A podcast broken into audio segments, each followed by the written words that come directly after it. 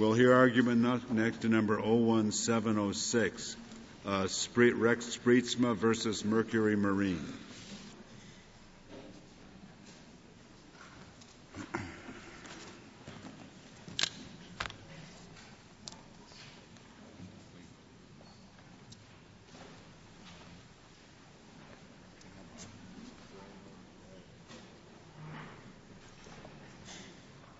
That guy was really He's my age. I, I know.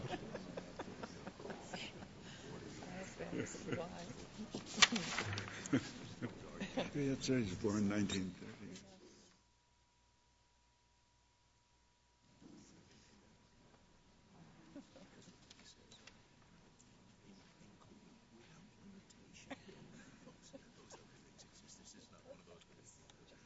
Ms. Brueckner. Mr. Chief Justice, and may it please the Court.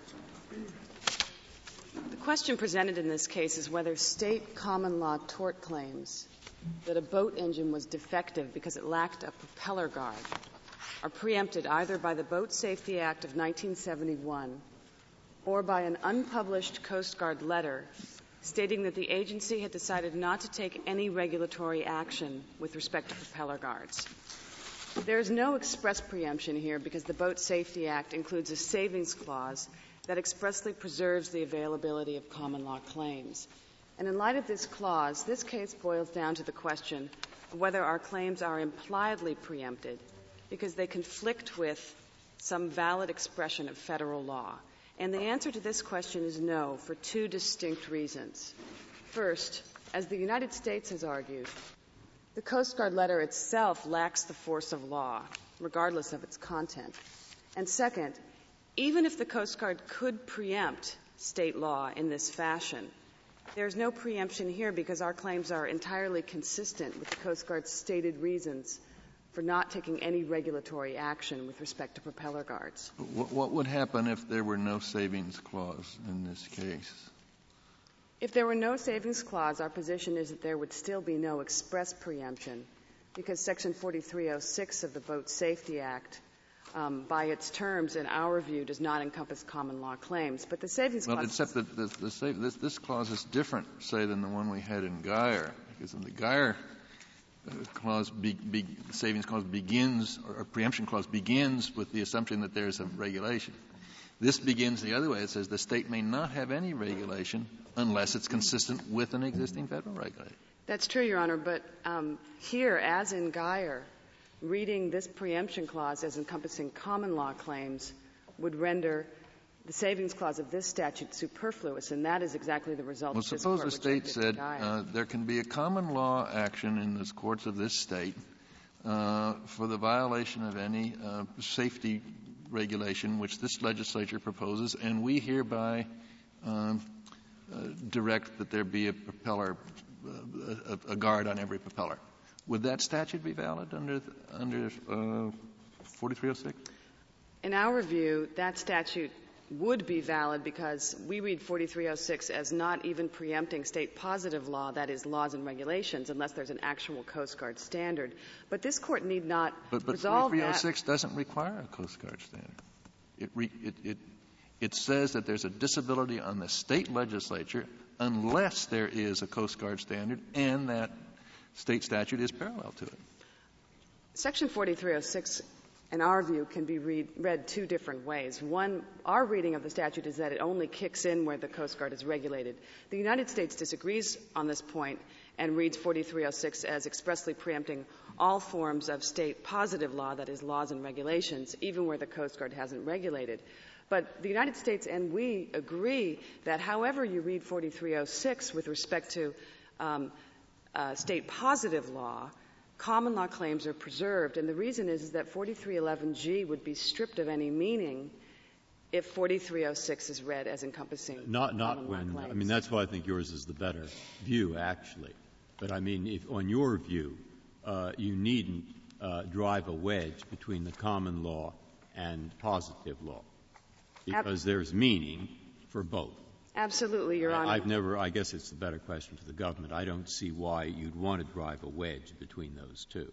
Well, well, let's, let's take the government's position, which is that the state could not pass a statute uh, requiring a propeller, a, a propeller guard. Um, if, if that's true, if we accepted that, uh, why is it that a jury should be able to require the same thing? Because that is what Congress made clear in Section 4311G that juries should be able to do. Jury. Here's, here's my problem with 4311G. Uh, um, you can, it, it not only is a savings clause for common law, it's also a savings clause for state law. It says it does not relieve a person from liability at common law or under state law. Now, I, I do not know how an intelligent Congress could have, could have written such a thing, but that's what it says at common law or under state law. Now, you can't read the savings clause portion that says under state law to mean all state law, because then the savings clause would totally cancel the preemption clause, right? I agree. So you, you have to limit state law to mean, well, not all state law. And why, would it not be natural to read common law also not to include all common law? For example, not including any common law that specifically imposes liability uh, for failure to have certain um, propeller standards. Well, first, Your Honor, um, the fact that this savings clause is slightly broader than that at issue in Geier um, because of the reference to state law is not a reason to construe it narrowly. Second, the reference to state law um, can easily be understood as a reference to, as the statute itself says, liability imposed under state law, which we read to mean a reference to state um, damages statutes such as wrongful death and survival. And this case is a perfect illustration of well, that. Well, that really is a bit of a stretch, isn't it, to say you're talking, when you say state law, you're only talking about wrongful Lord Tenterden Act and that sort of thing? I don't think so, uh, Your Honor, because Section 4311G's language is, is, quite clear, and it is set forth at the blue brief at page. Well, to say six. it's quite clear, uh, it does not relieve a person from liability at common law or under state law. Whatever we may come up with as the meaning of that, or you may suggest, I don't think you can say it's clear. I disagree, Your Honor, because the reference to liability at common law or under state law, um, to my mind, suggests a reference to liability under state law. And liability under state law in this context is liability um, by which the measure of damages is a state statute, such as the wrongful death statute or the survival statute here, that this complaint arises under. I guess you have a different meaning of clear than I do. That, that may be, Your Honor. I would note, however, that in, um, in Cipollone, this court um, noted that language exactly like this, um, a savings clause that specifically preserved liability at common law or under, or under state law in the Comprehensive Smoke, Smokeless Tobacco Act, um, preserved common law claims. This is the same language. And again, why do you need that? I mean, I'm, I'm interested. I might. Uh, why do you need that? If, in fact, your interpretation of the preemption clause is correct, there are some regs of the Coast Guard that do preempt uh, positive common, uh, uh, common law and positive law, and some that don't. And so the savings clause simply makes clear that those that don't, don't. It you're, gives meaning to it. You're, you're absolutely right, Your Honor. You don't need this damages thing, do you? No, we don't, Your Honor. Well, no, but the savings clause says even those that do don't.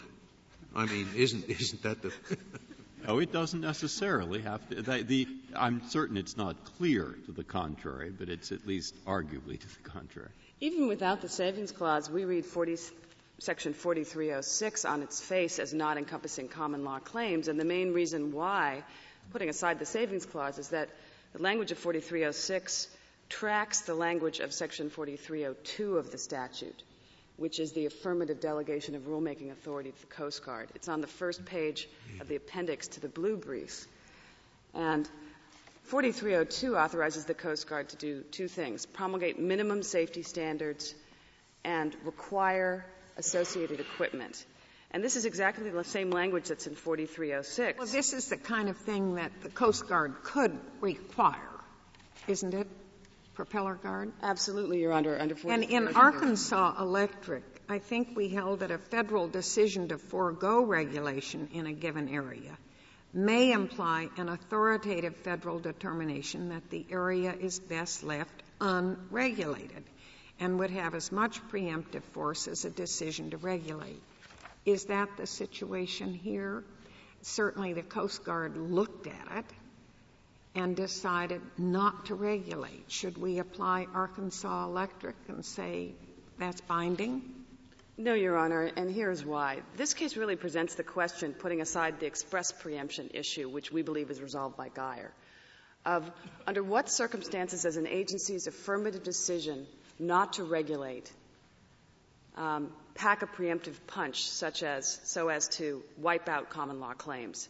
And there, and there are two preconditions that must be met, neither of which is present here.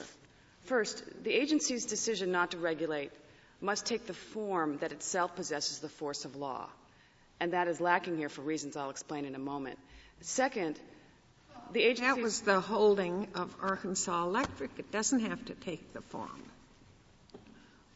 Actually, the holding of um, Arkansas Electric was that there was no preemption at all in that case. But perhaps Your Honor the, is. The, the passage I read to you indicates that a decision not to regulate can, in fact, be have preemptive effect. Yes, Your Honor, but um, a pure decision not to regulate or pure agency inaction has only been held to exert preemptive effect in the context of statutes that preempt the field where there's total federal occupation of the field. Here, however you read 4306 with respect to state laws and regulations, common law claims, we believe, are excluded from the regulated field. Therefore, there has to be a conflict. And for affirmative, an affirmative agency decision not to regulate to preempt state law under a conflict preemption analysis, there both has to be an agency action that possesses the force of law, and there has to be an actual conflict between the agency's underlying reasons for not regulating and the common law claims. And both of these criteria are, absent here. First, as the United States has argued, and we agree, this unpublished letter, Coast Guard letter itself lacks the force of law. It's important to remember here that not only is there no agency regulation, but there was never any rulemaking, there was never any publication of a notice that the Coast Guard was even considering. Let, let me ask you this question. Let's assume a, hyp- a hypothetical case in which the engine manufacturer is uh, sued and is, and is, found liable by the jury uh, for having a propeller guard which makes the boat difficult to turn so the boat hits the dock. It, it can't turn fast enough to avoid the dock. We have that case and it's consolidated with yours. So we have one case where they're liable for having the guard, another case where they're liable for not having the, the, the guard. Would you argue the case the same way and would we have to affirm both cases? Yes, Your Honor, and, and Your Honor's hypothetical actually illustrates my point. There's no question that um, a boat manufacturer could not be held liable for installing, could not be held, a, a claim alleging that a boat manufacturer um, was negligent per se for installing a propeller guard um, uh, couldn't be based on an existing Coast Guard regulation because the letter lacks the force of law with respect to boat manufacturers. There's no agency action here that could form the basis for any common law claim one way or the other. But, but if the manufacturer is subject to conflicting jury verdicts, as you indicate, I suppose we could change the hypothetical so we have two states, one which requires it, the other which doesn't, and, and, and um, you would say those weren't preempted either. That's correct, Your Honor. And, and, and this is. It, it seems to me that, to, to give very little effect to the wording of the clause, which says that a state cannot have a standard unless it's parallel to a federal standard. But it does give meaning to the language of Section 4311G, which says that even where a Coast Guard has promulgated a minimum safety standard, common law liability is preserved except to the extent but that there's could, an actual could conflict. You could read that, couldn't you? Um, you, you argue that the, to accept your, to respondent's view would mean the savings clause has no work to do, but the savings clause could still be for cases of negligent, uh, negligent operation, for cases in uh, negligent, negligence in uh, manufacturing, um, a piece of equipment, So there, there would be, on any reading of this, there would be something saved. So, so you, I think you have to modify your argument. The savings clause would be nullified. I respectfully disagree, Justice Ginsburg, and, and here's why. The respondent here does contend that the savings clause applies to breach of warranty and negligent manufacturing claims. And that argument fails, first of all, because such claims are not encompassed within 4306 on its face, and therefore there wouldn't have been any need for Congress to save those claims. Secondly, um, this court construed a similar savings clause in Geier as um, expressing Congress's intent that um, mere compliance with minimum safety standards would not be an absolute defense to liability in a product liability action. And compliance with a Coast Guard regulation establishing a minimum safety standard could never be an absolute defense in a case involving negligent manufacturer or breach of warranty, for example. So the respondent's theory leaves really no meaningful ro- role for the savings clause to play. And I would emphasize that these arguments were all asked and answered in Geier, and the court held that uh, similarly worded savings clause, albeit without the reference to state law, um, has to mean that common law claims are not expressly preempted. Now, that doesn't mean that our claims must necessarily be permitted to go forward if they conflict with federal law. But there's clearly no conflict here, again, for two reasons. First, the Coast Guard letter lacks the force of law. And on that point, before turning to the reasons why our claims are actually consistent with the Coast Guard's stated reasons for declining to regulate, I would uh, further note that not only is there no regulation, no rulemaking here, but the Coast Guard letter was never even published in the Federal Register. It was never made available to the public in any formal way whatsoever. And it doesn't even purport to set forth a definitive agency position on the subject of propeller guards. What the letter says is that the agency is going to continue to consider the matter and gather further data. And so this letter itself lacks the force of law. The second reason, of course, is that even if the Coast Guard could preempt simply by writing a letter, our claims are not inconsistent with the Coast Guard's stated reasons for declining to regulate. The Coast Guard was focusing on the lack of a universally acceptable propeller guard solution, the costs of a retrofit, and such other matters, and there's no inconsistency between our claims. What if the Coast Guard's reason had been, we think putting the coast, putting a pillar guard on would make the, the vessel even more dangerous? There would still be no preemption here because the Coast Guard letter lacks the power to preempt. Would that satisfy the second condition of, of your two-pronged test? It would, Your Honor, but our position is that there still has to be a regulation, and there's no regulation well, I here. Understand, but I'm just asking about the second part of your test. It would satisfy the second part of the test. Finally, I'd like to reserve the remainder of my time for rebuttal, if I may. But very I well, Ms. Brueckner. Uh, Mr. Stewart.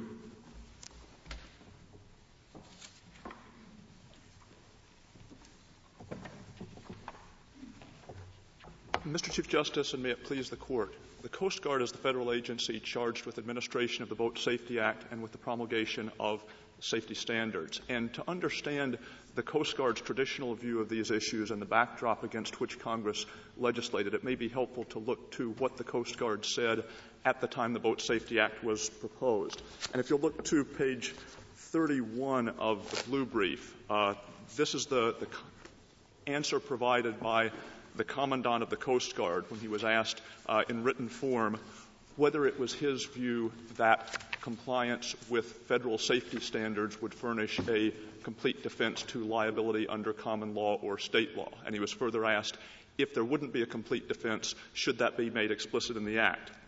And uh, the Commandant said, We do not believe that compliance with promulgated standards under the Act has the effect of relieving a manufacturer from liability under the usual tort law concerning negligence or warranties. For many, Go ahead. For, for many years, the Coast Guard has required compliance with standards by inspected vessels.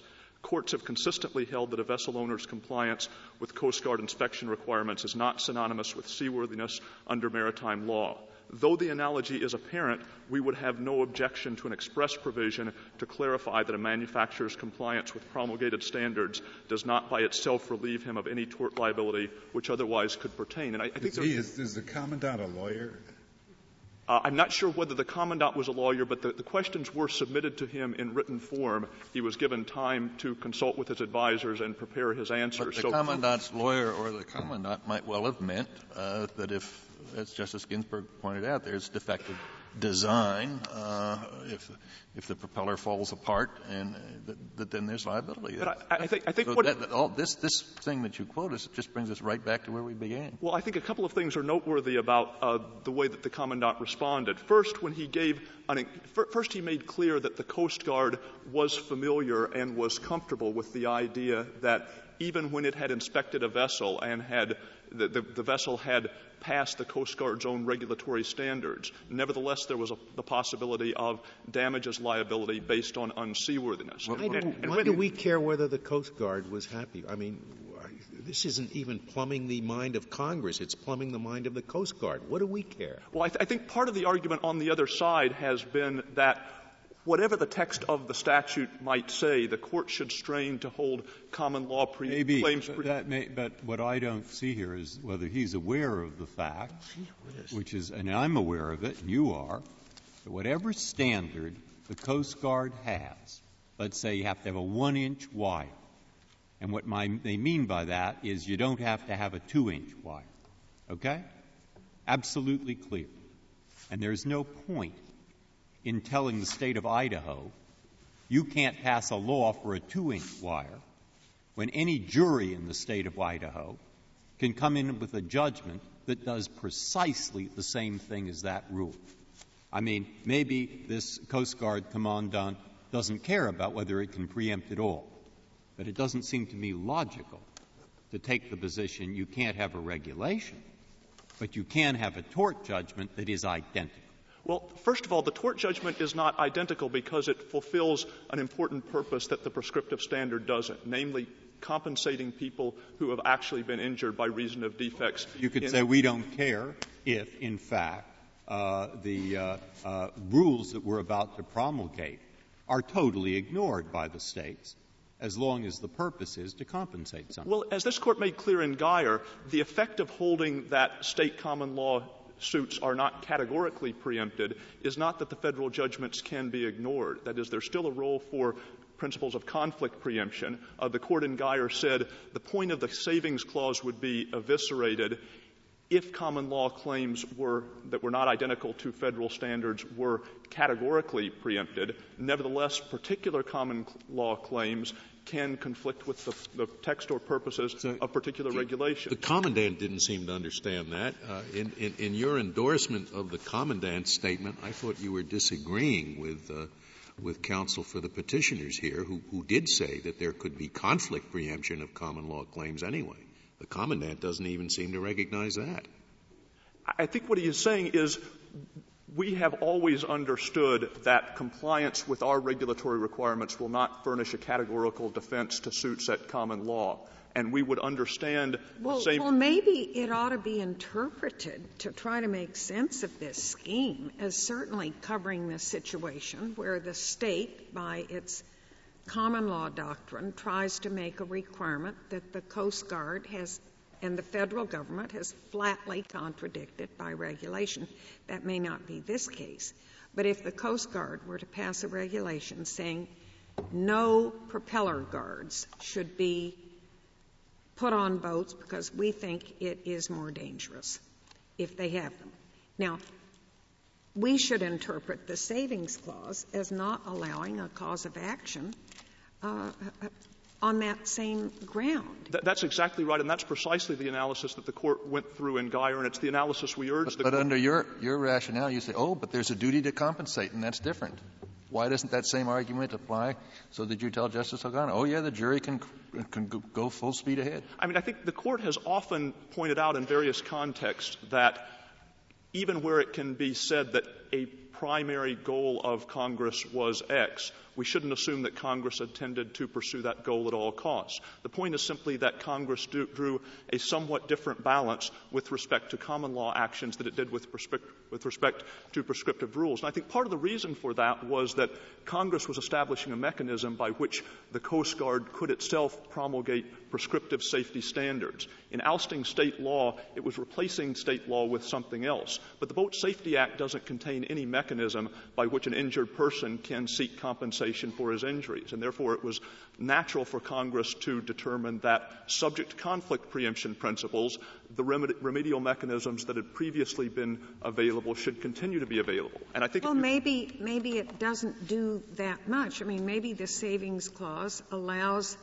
causes of action for breach of warranty, for um, negligent operation of the boat and things like that. I, well, the, the, same could have been said of the savings clause in Geier, but the court nevertheless concluded that common law actions were not categorically preempted. And I think the reason, as Ms. Brueckner said, was that no one could have supposed that common law claims going to an entirely different aspect of the manufacturer's conduct than uh, the divine, design feature that was at issue in, in the Coast Guard's yeah, regulatory. I don't see how you can you talk about straining. Well, there are some number of statutes. They all read a little different. But there isn't really that much substantive difference between them. And although the court has disagreed, I've tended to take the view treat statutes and common law alike, and probably they're not preempted either unless the agency comes in and makes it pretty clear that they are. Now that's pretty easy for people to follow. If they want to argue pro and con preemption, they go to the agency. I think that so may wouldn't I reach that same position here? That that might be a legitimate rule to follow in the absence of statutory language expressly addressing the subject. But here we have one provision that says a state may not establish a law requirement of setting forth a safety standard or uh, requirement for associated equipment unless it is identical to a federal safety standard. And then in the savings clause it says, and this is at page app 6 of the blue brief, compliance with this chapter or standards, regulations, or orders prescribed under this chapter does not relieve a person from liability at common law under state law. So whatever that means, it has to mean there will be some circumstances under which the manufacturer complies with all applicable federal rules and yet is nevertheless held liable under the common law. Very and simple. It, in those situations where, as you just heard, the ones that the petitioner just argued for. Design defect. But, but if, if the same rule of preemption were applied applied to common law suits as to prescriptive regulations, namely that the state couldn't do anything that was not identical to federal law, it could never be the case that a manufacturer who complied with federal law could nevertheless be held liable at common law. That the, the preemption clause and the savings clause read together compel the conclusion that Congress at least intended a no. different rule of preemption to that, apply. That's, that's, not, that's not true. The Coast Guard doesn't say how the, manufact- the propeller should be manufactured out of a, uh, a, an eighth of an inch or, or a, a, tenth of an inch blade, and if the, the, the smaller blade falls apart, that you can sue the manufacturer. But I, I don't think anyone w- would have contended that such a suit would be preempt- preempted by the preemption clause, even in the absence of the savings clause. And again, this is exactly the same situation that was before the court in Geier. Ha- had that argument been a sound one, the court would presumably have construed the, the Motor Vehicle Safety Act savings clause that it was issued there. Geier didn't have the same clause, and I, I think it's a big difference when it says under common law or state law. But it does refer because you you have to distinguish state stat not just state common law but state statutes. You have to draw some line that is going to exclude state statutes as well as the common. Law. Well, it does refer to. Li- may I finish? Yes. It refers to liability under at common law or under state law, and therefore state law is most naturally taken to be a reference to laws that accomplish purposes similar to those of the common law. Thank you, Mr. Stewart. Mr. Shapiro, we'll hear from you. Uh, thank you, Mr. Chief Justice, and may it please the Court. I think a word of history here explains some of the mysteries surrounding the statutory language. For over 90 years, Congress has specified the safety equipment that has to be installed on motorboats. And it was in 1937 that this court ruled in Kelly versus Washington that the states may not impose their own requirements for safety equipment on boats that travel in interstate waters. And that was the background of this legislation. This act preempts state law creating any requirement for boat equipment that is not identical with a prescribed Coast Guard regulation. And this serves a critical fail-safe purpose. Risky devices like propeller guards may not be imposed on the public under state law unless and until they're approved by the expert regulatory agency under the criteria that Congress has laid down. Now, this preemption provision has three exceptions which are written right into the provision. But none of those exceptions fits this case. So my friends have to make the argument that this general savings clause, which says nothing about preemption, is another implicit exception. But that's inconsistent. Unless there's just no federal regulation at all on this. And- Maybe the federal government has not, the- acting through the Coast Guard, has made no requirement, no decision at all. And the, the wisdom of this statute is that until the Coast Guard makes a decision about a device like propeller guards, they may not be imposed on the public. Th- Think of what happens under Justice Kennedy's example. If Illinois commands installation of these devices and backs up that judgment with millions of dollars in damages, people in 49 other states are exposed to the risks and burdens of propeller guards. Well, not necessarily. I mean, you say if Illinois imposes it. I mean, this is one reason, it seems to me, that you can take the statute at, uh, at its word. Um, the common law never imposes a requirement. This jury found that a propeller, that failure to have a propeller guard was negligence. Another jury, in another case, in the same state, may find that the failure to have a, propeller guard was not negligence. There's no state requirement being imposed. Well, we agree with the statement in Garmin that the court, for preemption purposes, should assume compliance and then ask uh, what are the implications. The implications are that Illinois could coerce the installation of these devices. Another state may disagree. On the basis of one jury verdict? Oh, one or two. It's like tort actions in general. I don't see how you get from one jury verdict that that becomes the positive law of the state that you must have a propeller guard. Well, after the first jury verdict, then the, in, in come the claims for punitive damages in the next case, and there is a powerful coercive effect from damage actions. This court has Shapiro, said isn't so. it true that there all aren't there? Isn't it true there are all sorts of cases in which different designs of boats may have a, be more dangerous than other designs, depending on whether they have a propeller guard? I notice that one of the uh, allegations in the prayer for relief in the complaint was they provided an unreasonably dangerous design in utilizing an unprotected propeller. Now, that, as I read that, that wouldn't necessarily mean every boat needed a, a propeller guard, but rather some particularly dangerous designs might need one.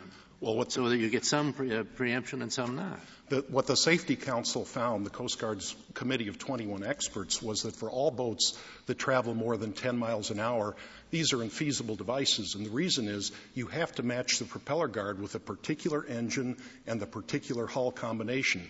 There are thousands and thousands of hulls out there. But the, the Coast Guard itself didn't find anything. It said we're not making this standard now.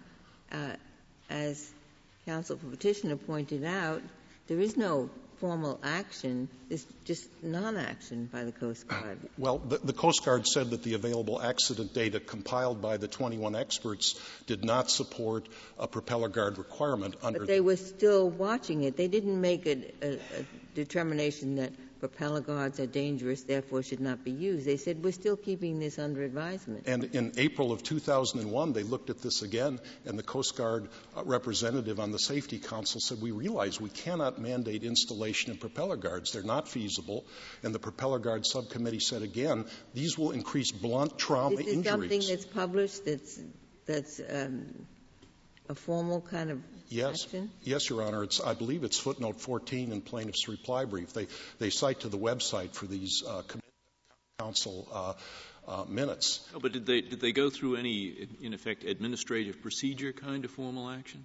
Well, but under this statute, that isn't necessary, Your Honor. It, they, they did have. It may be, it may not be necessary in the sense that they are under an obligation to do it, but if they don't do something like that, I, I don't know that, that their, their announcement has any particular status that's relevant here. Well, it, because of the wording of this statute, which is so different from Geier, it's the exact opposite of Geier. Under this statute, unless there's an identical Coast Guard regulation in place, state law is preempted. Now, see how it is that's so different from Geier. I mean, you read it as saying if there's no regulation at all, no requirements, then the state couldn't have any tort law? well, as to equipment, associated equipment for boats, unless there's a Coast Guard regulation in place, the states can't mandate that equipment. right, then you would say, for example, like, not just that, but in your view, if you had like a propeller that shot torpedoes, I mean, something that was absolutely absurd, you, you, the state would not be able to uh, have a tort judgment based on that, even though the Coast Guard has never had the chance to look into it. Well, I mean, I grant you that's a possible reading, but I think perhaps a better reading of it would be that uh, you can't have uh, a rule or a regulation or a tort judgment or any other requirement of law different from a Coast Guard requirement when there is a requirement. Your Honor, not when there isn't. Your Honor, we, we think that overlooks the history that I began with, because under this Court's decisions, the states could not impose requirements for equipment or, or construction design or structure for boats moving in interstate waters. That was Kelly versus Washington, a unanimous opinion by Chief Justice Hughes. But, Mr. Shapiro, in, in this very setting, the Coast Guard said when this Boat Safety Act was new, states, until we get around to doing this, your law controls. So there must have been some scope for state law regulating equipment that was there for the Coast Guard to say, It'll take us time to get our regulations. In the meantime, state law applies. So there must have been some law to apply in the states. Oh, yes. There, there are three exceptions to the preemption provision. There are explicit exceptions, and we don't have to go looking to the savings clause for a fourth implied exception. There, there is an exception if the Coast Guard grants a, an exemption under APA procedures. They didn't do that here. There's another exemption for lo- local hazardous conditions, but that exception doesn't fit here either. I'm talking about in the interim. It's from, what was it, 71 to 73? Yes, Your Honor. The rules that applied were state rules because the Coast Guard said, states your law controls when we haven't got any yet. That's the key point, Your Honor. That was done by formal exemption, and that shows that this statute has the exceptions built right in. But it shows that there must have been state law. You, you, you, I thought you were saying it's been forever or for a very long time that only federal law sets the standards. Coast Guard must have thought there were standards in existence that could be applied. What, what was happening, according to the legislative history, is the states were beginning to require battery covers, anchors, lines, and other pieces of associated equipment, including warning decals on the boats. And Congress says this has to stop. There's nothing wrong with these requirements, but we can't have 50 sets of them. So this field is being preempted for uh, associated equipment requirements until the Coast Guard adopts a regulation or the Coast Guard gives an exemption, which it did in 1971. And I think the structure is very important. This is so different from Geier. There was not a structure like this with three exceptions written right into the statute. And to treat the savings clause, which doesn't say a word about preemption, and which the legislative history says is simply a matter of state law defenses, as a fourth implied exception to preemption, truly does violence to the structure of this law. Well, How do you treat the savings clause? What, what, what do you think it means? It, it does not address preemption at all. It addresses an affirmative defense that, it, that could be available under state law. That's the defense of compliance uh, with Coast Guard regulations or orders or any provision of this entire statute. Now, Section 288C of the Restatement of Torts, uh, this is an echo of Section 288C, which was published just a few years before Congress uh, passed the savings provision. It doesn't deal with preemption at all. It deals with, right. with would, compliance. To make this clear, would you identify the kinds of cases that you envision at state law that this clause, in effect, says – you may not defend conclusively by claiming compliance with the Coast Guard reg. What kinds of cases? It has a huge scope of operation, unlike Geier. To start with the Coast Guard's example, the ordinary negligence case, negligent operation was very important to Congress because most of these propeller accidents occur because of negligent operation or reckless operation of the boat. That's what the Coast Guard says on its website today. And so the defendant couldn't defend by saying, gee, my boat complies with all of the Coast Guard regulations. Okay, no, no, I, I understand your point, but you've got negligent operation. What, what else do you have in mind? The, the next thing the Coast Guard referred to was express warranty. The defendant couldn't say simply because uh, I've complied with this long list of Coast Guard requirements, I don't have to honor my uh, contractual promises. Okay, how about negligent manufacture? Uh, negligent installation is certainly covered, and uh, de- defect, a defective uh, manufacture is also protected by the savings clause. That's when a particular unit comes off the assembly line and it's defective. Those were the original tort cases. I, I suppose there would be some close cases. Suppose there's two ways to make a propeller. One is to have it slightly canted with a Teflon cover and, and a, gear mechanism that makes it stop the minute it hits a hard object. The other is a cheaper way to make it terribly sharp and no, ability to stop. Uh, could the um, injured party uh, sue the manufacturer of the second kind, the, cheap, dangerous kind of? It is possible, and for this reason, the language of the statute for associated equipment only preempts requirements for associated equipment. And that could be construed to mean simply requirements to install propeller guards, which you've not installed. Now, if you took a different interpretation of requirements for, it might encompass that case. But this court could give a narrow construction to requirements for. And this case is the paradigm case because manufacturers have decided not to use this kind of safety equipment because they know it's a hazard. It's a known hazard. Several courts have disapproved uh, th- these devices. 21 safety experts at the Coast Guard have pointed out the dangers that this creates. So manufacturers have consciously. I'm not sure you answered my question before. Again, supposing 90% of the boats really don't need a propeller guard, using the reasoning of the committee that decided not to recommend, but there are 10% that have some exotic design that's particularly dangerous, and they really are dangerous unless they have a, a propeller guard on them. Could you say that that 10% has to be treated like the 90%? Well, because the manufacturer doesn't know. No, it's the design. I'm just talking about a particular design. Yes. It seems to me could be particularly hazardous if you had the propeller too close to the person operating the boat or something like that. Well, the reason that's preempted and that that is a requirement for associated equipment, even in the case that you give, is because the manufacturer has no idea what hull is going to be put together with this motor. The motor can move from hull to hull to hull. And what the Coast Guard found, the, the, the committee found in its report was that you have to have an exact hydrodynamic fit between the particular engine and the particular hull and the particular propeller guard. So if juries say impose propeller guards on, on designs yes, what if the manufacturer of the propeller is on notice that it's being was uh, being purchased for a particularly dangerous design, as I've described? Why, yes. It seems to me sometimes the, the, the company could know what kind of boats it's going on.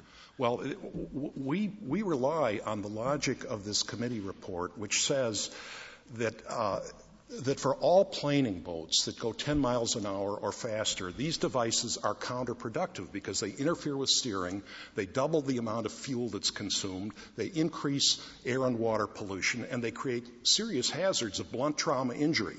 So what the, the, committee found was that these devices for any category of planing boat, and here we have a boat that goes 50 miles an hour. We've got an 18-foot ski boat with a 115 horsepower engine. You could, it seems to me, as a matter of defense to tort liability, you could put all that evidence in, say in this particular case our design was sensible for the very reasons you just described, therefore we're not negligent. Well, that's true in many of these preemption cases, but all it takes is an errant jury verdict or two or three to coerce uh, a decision by the manufacturer to install devices that are very hazardous then all you'd the have to do is go to the Coast Guard and say, look what's happened, and then they'd be explicit if you're right, and the other side there would have a chance to argue to the Coast Guard that you're not right. Justice Breyer, that's cold comfort. They would hand us this brief that they've just submitted saying that it's up to the jury to decide whatever the jury wants. Well, fine. If that's the policy of the Coast Guard, then I don't see why you should rely upon them for preemption. Well, because Congress had a different vision. Congress was going with the rule of Kelly,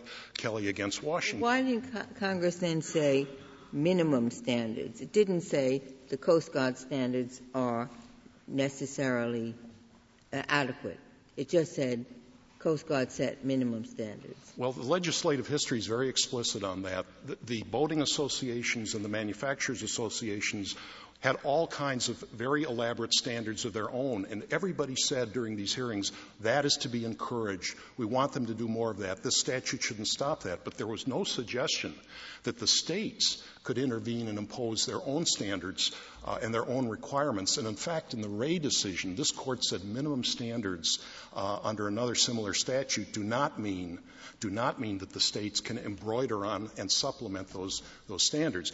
And after all, the preemption provision here doesn't say anything about minimum standards or maximum standards. It says all requirements for boat safety equipment are preempted unless there is an identical Coast Guard regulation in place.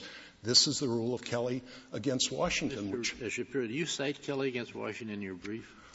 we, we did not. Plaintiffs cited it in their brief. It's 302 U.S., and I'll give the court the cite. I think it's critically important. 302 U.S. at 14 Critically 15. important, but you didn't even cite it. Well, it's quoted in the cases that we do cite. It's quoted in the Ray decision. It's, a pre, it's an early precursor of Ray and in Locke. I was explaining it as, as the background uh, of Congress's legislation here.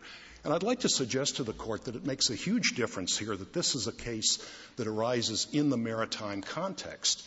At a minimum, the maritime context means there is no presumption against preemption, as the court below held.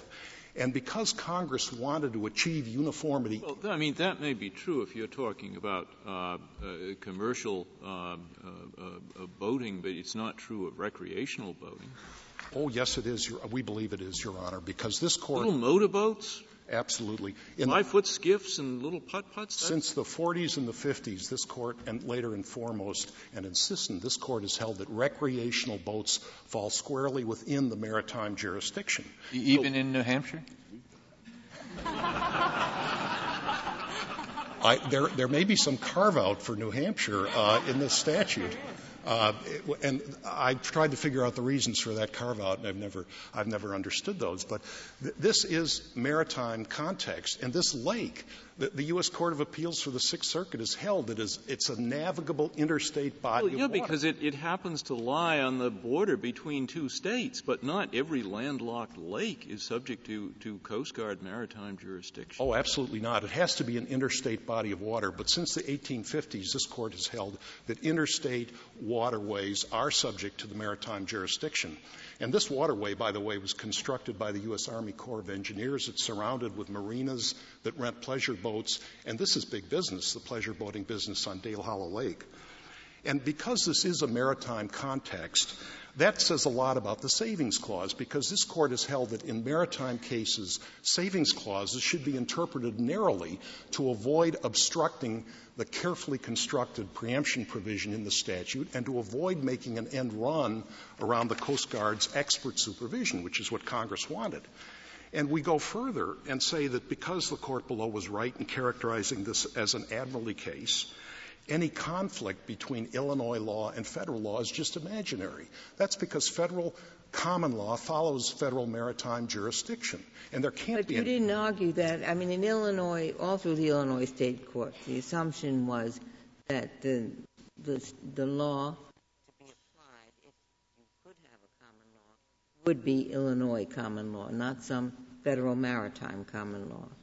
Well, the Illinois Supreme Court agreed with us on this point. They have two pages in their. They, all they said is that the, the preemptive force is different. They did not say that Illinois common law was displaced. That is, if there is state law to, if there is law other than the Coast Guard regulations to apply, it was Illinois state law all, all along, and as far as I know, it wasn't until this court that you raised the question never mind state law, the federal maritime law would control in any event.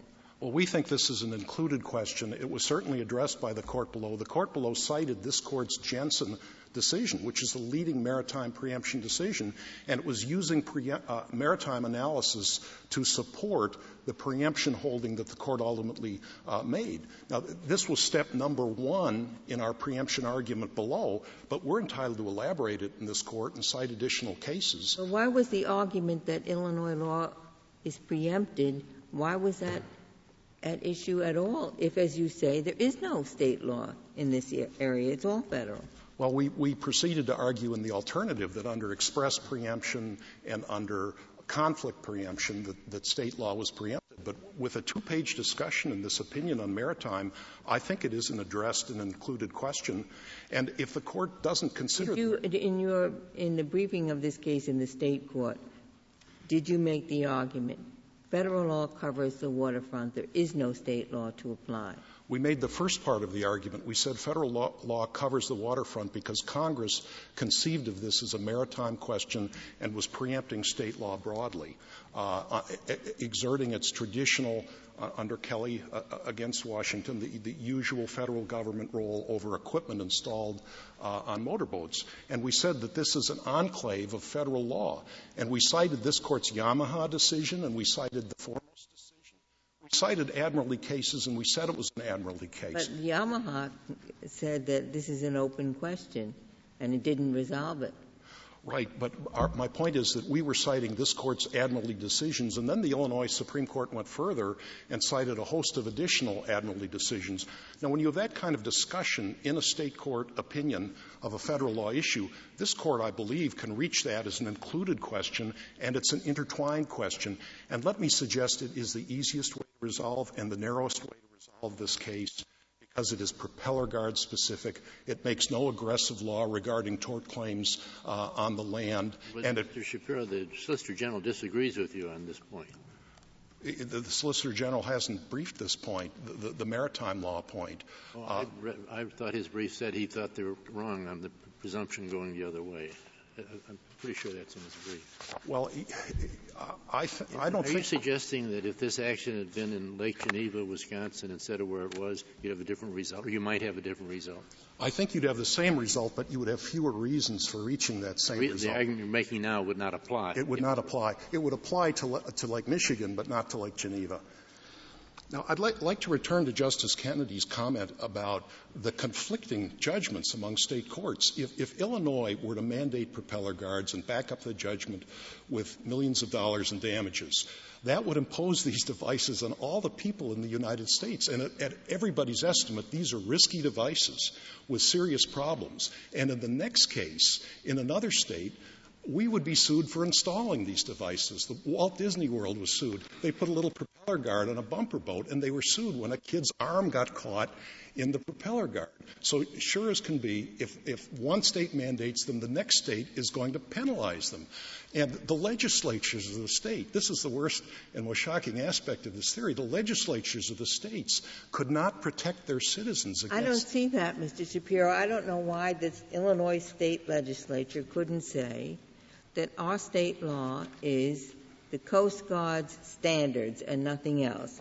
A state legislature could see that this kind of result of a jury never happens again. The state would be free to say precisely that whatever the Coast Guard includes is the law and what they haven't included, it can't be required. The state legislature could enact such a law? I don't see why it couldn't. What it, what it could not enact is a law that says no boats coming into the state of Illinois or California may be equipped with propeller guards.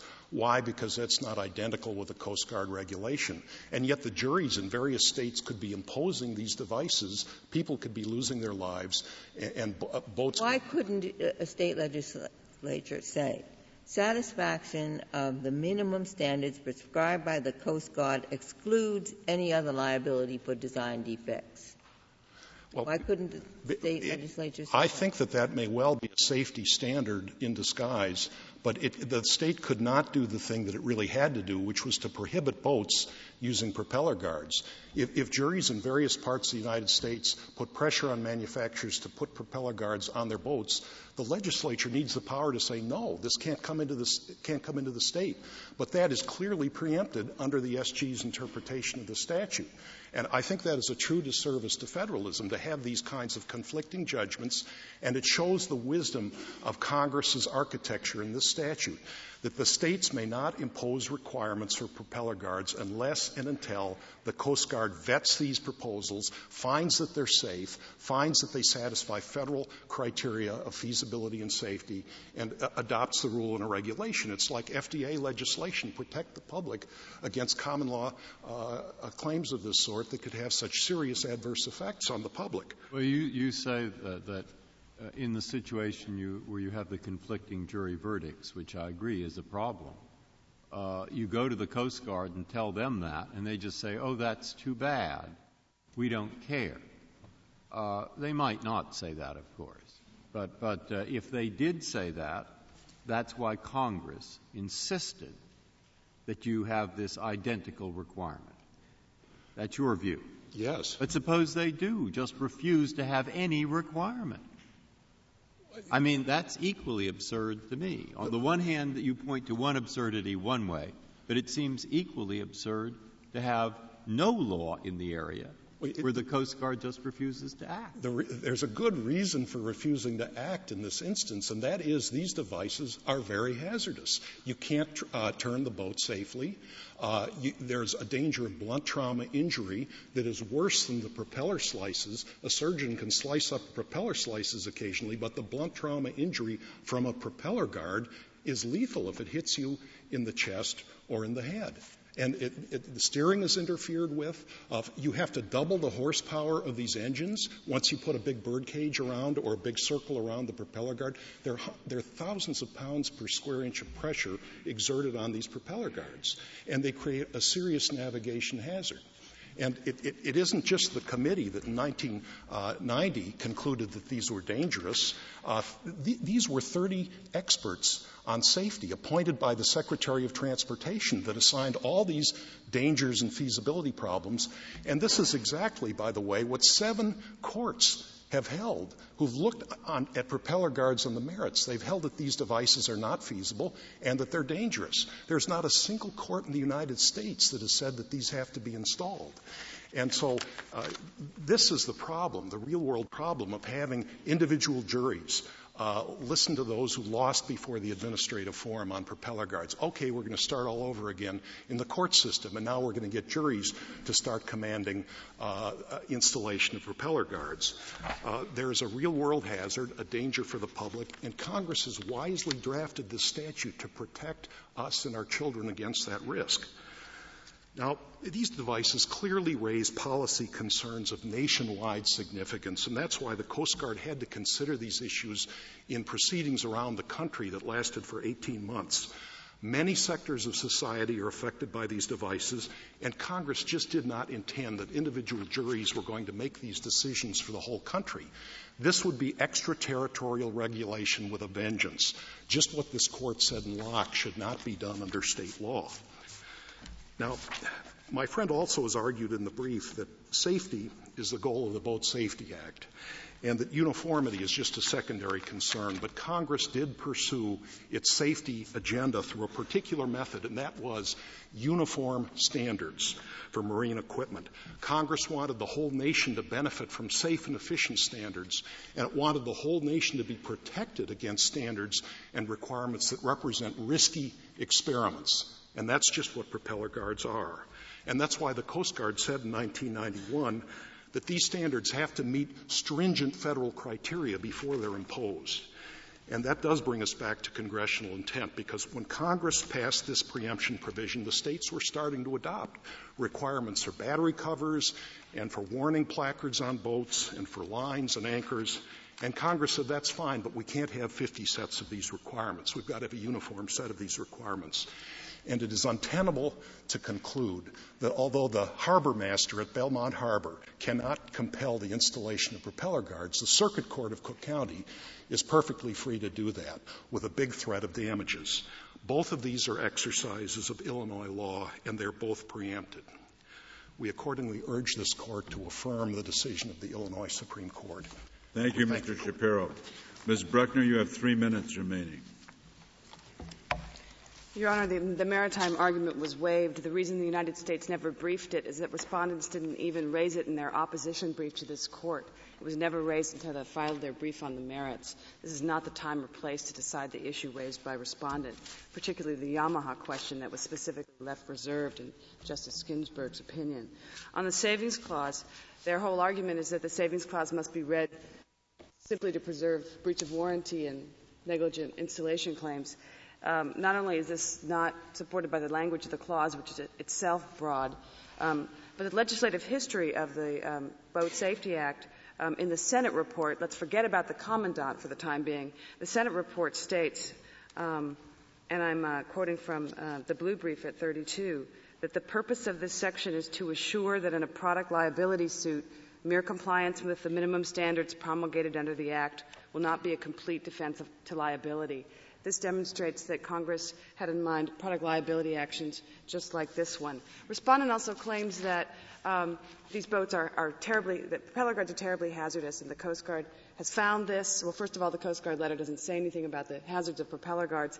And contrary to um, Mr. Shapiro's contention, um, in April 2001, the Coast Guard's Advisory Committee um, issued, um, stated in its minutes a recommendation that the Coast Guard actually require propeller guards as one of four permitted options on boats exactly like this one. This is um, uh, the cite is on page 11, footnote 14 of the yellow brief. So not only did the Coast Guard not find in 1990 that propeller guards are hazardous, but it's considering requiring them on boats just like this one. On the conflicting judgments point, um, Mr. Shapiro raises the specter of conflicting jury verdicts in these cases, and Congress cannot possibly have intended that result. That's exactly the result that Congress permitted in the context of motor vehicles, where, absent a federal safety standard, the states are, juries are permitted to impose whatever liability um, they choose. And even where there's a minimum standard under Geier, jury verdicts may be permitted to go forward. Um, but if, and indeed there are conflicting jury verdicts that arise, um, the Coast Guard can step into the breach, and as Justice Ginsburg suggested, state legislatures could pass a rule saying that no liability could be imposed in cases like this one. I would also point out on this conflicting jury verdict problem that um, we are not seeking punitive damages in this case. Punitive damages are not available in Illinois in a wrongful death action. Um, finally, I would note that um, uh, the absence of a regulation is itself reason to find no preemption here. This statute, as we read it, um, provides that common law claims may be permitted to go forward unless there's a conflict. Here, there's no regulation. There's no formal statement of agency purposes. There's no articulated reasons that our claim could possibly conflict with. And finally, at the end of the day, we have a victim here who would be left without any compensation whatsoever if this court holds that common law claims are preempted. We would urge this court to permit our claims to proceed. Thank you. Thank you, Ms. Brueckner. The case is submitted. The Honorable Court is now adjourned until tomorrow at 10 o'clock.